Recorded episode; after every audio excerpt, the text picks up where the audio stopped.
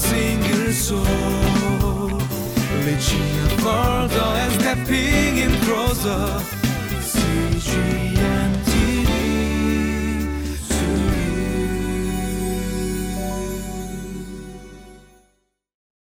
Hello, everyone.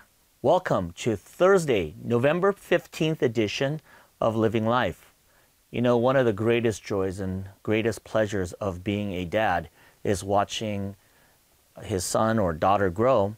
Uh, my son, he is 11 years old and he is really, really active. Lately, I've been having the greatest pleasure of watching him um, actually become a good basketball player. He loves basketball, so we enrolled him in programs, and you know after school I watch him play basketball, and he is actually quite good now. Um, in when he was little, I saw him miss a lot of shots, but more and more I see him arc that shot. He has great form. I see him play uh, play really well. Now he's placing the ball under his legs and dribbling. It's really awesome and quite a pleasure to see. Um, just recently, I saw him actually go through a conflict as he was defending someone, and and someone threw his elbow at him, and so I was so curious to see how he would react. I thought he would push him or say something, but instead he was able to back off and say, hey, it's all right. And the guy apologized. It was so interesting to see how he would respond to a conflict. You know that our God is watching us on a daily basis to see how we respond to circumstances in, in life, especially challenges. That's what's going on in today's text. Let's take a look at that today.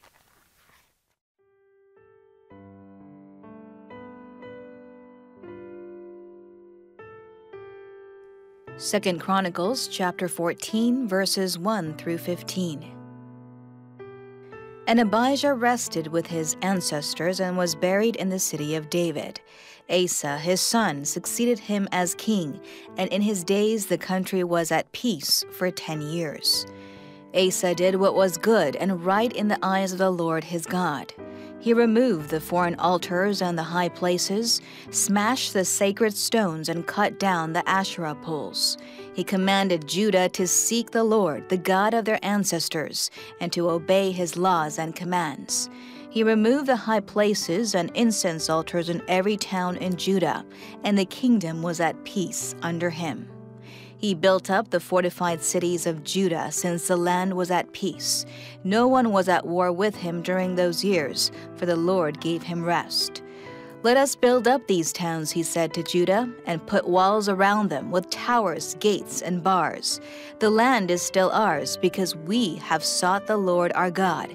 We sought him, and he has given us rest on every side. So they built and prospered. Asa had an army of 300,000 men from Judah, equipped with large shields and with spears, and 280,000 from Benjamin, armed with small shields and with bows. All these were brave fighting men. Zerah the Cushite marched out against them with an army of thousands upon thousands and 300 chariots and came as far as Mareshah. Asa went out to meet him, and they took up battle positions in the valley of Zephathah near Mareshah. Then Asa called to the Lord his God and said, Lord, there is no one like you to help the powerless against the mighty. Help us, Lord our God, for we rely on you, and in your name we have come against this vast army. Lord, you are our God. Do not let mere mortals prevail against you. The Lord struck down the Cushites before Asa and Judah.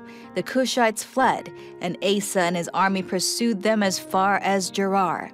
Such a great number of Cushites fell that they could not recover. They were crushed before the Lord and his forces. The men of Judah carried off a large amount of plunder.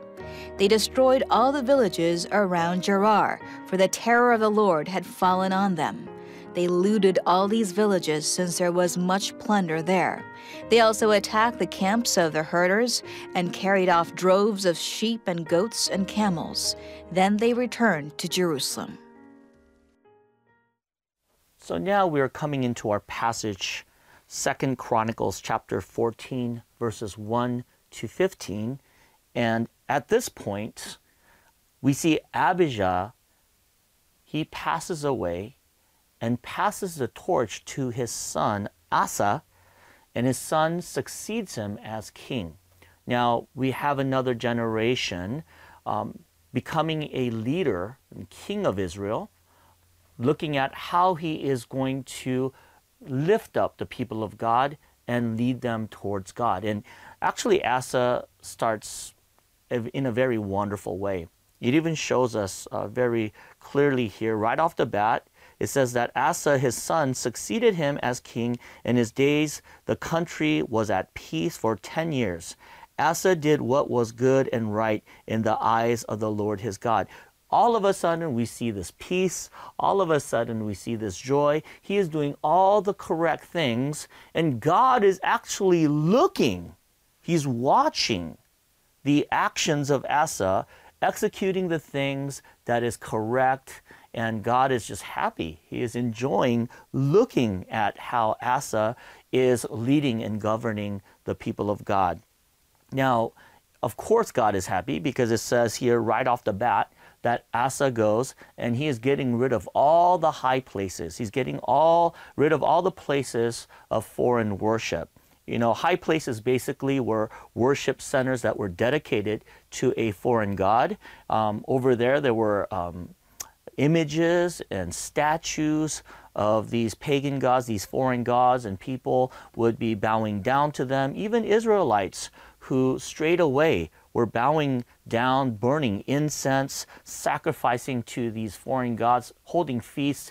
And of course, God was infuriated at this kind of action because these people were straying away from God and going to foreign gods and saying that they are their God. Now, God was obviously very upset, and now he is seeing Asa come up and do something that God would be very happy to see which is get rid of these things, break these things down, and that's what it says, you know, in the text. Bottom line, Asa was trying to get rid of idolatry, and basically idolatry is this: finding the greatest pleasure from something, you know, and placing that first, other than play, finding pleasure in God Himself as the as the greatest thing.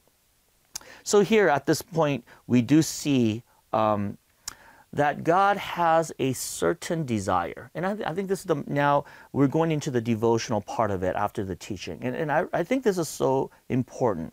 First and foremost, God has desire for us, a desire for us to behave or be a certain way, and that He is watching over us, and He either gets sad or he becomes happy. As, as you see here, you know, in verse 2, it says, Asa did what was good and right in the eyes of the Lord his God. That means God is watching us to see if we are doing good or if we are straying a, a, away from him.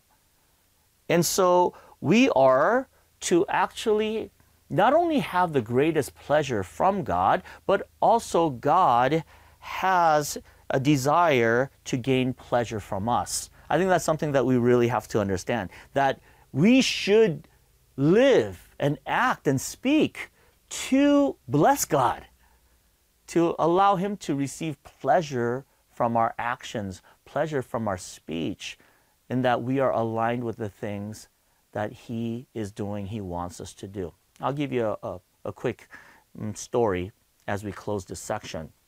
So, if in fact God is watching us, we should have that in our minds and we should be thinking, okay, what can we do? What are some of the things that we can do to please God? Uh, just recently, um, we had one of our homeless members uh, came on through and said, you know, Pastor Sam, I really need uh, a bag so that I can carry some of my things from place to place. And I said, okay, you know, that's no problem. Let's go and see if there's any bags that people donated. And lo and behold, there was this roller bag some, that somebody has donated. And our, our church, we do a lot of homeless ministries. So we gave this bag to this person. Now, several hours later, this person calls me and says, Pastor Sam, oh, I was struggling so much, but I needed to call you Inside the bag that you have given to me, I found a wad of cash. and it looks to be hundreds of dollars. Now, could you imagine the kind of struggle? And this person even said to me, When I saw this money, Pastor Sam, there's so many things that I was tempted to do. I just wanted to take it. I have a lot of bills to pay. There's a lot of things that I could have bought, but I just wanted to do what was right. Man, just imagine as the Lord is watching over us, how happy He was when this homeless person received something and said, No, this is not mine. I'm going to do right before the Lord.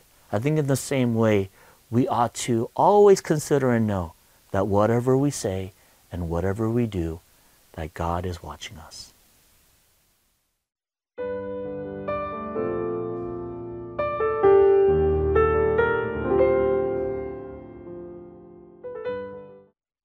So, in closing, I do want to say uh, with application, um, there's a song, you know, that went something like this God is watching us, God is watching us from a distance.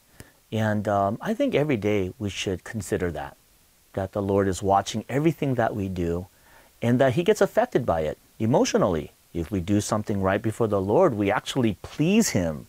You know, He is uh, very joyful, you know, when we um, do the things that are right before the sight of the Lord. And I want to encourage you as we meditate uh, on the Lord's Word and that as we forecast what we're going to do on that day, that our actions, our speech, it would align and, and be executed in a way where the Lord is being pleased. So, with that, I want to pray for you.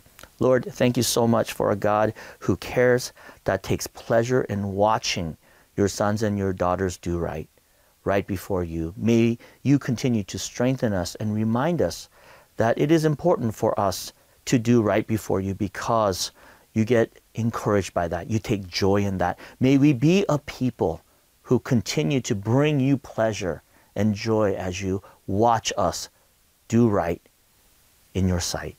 In Jesus' name we pray. Amen.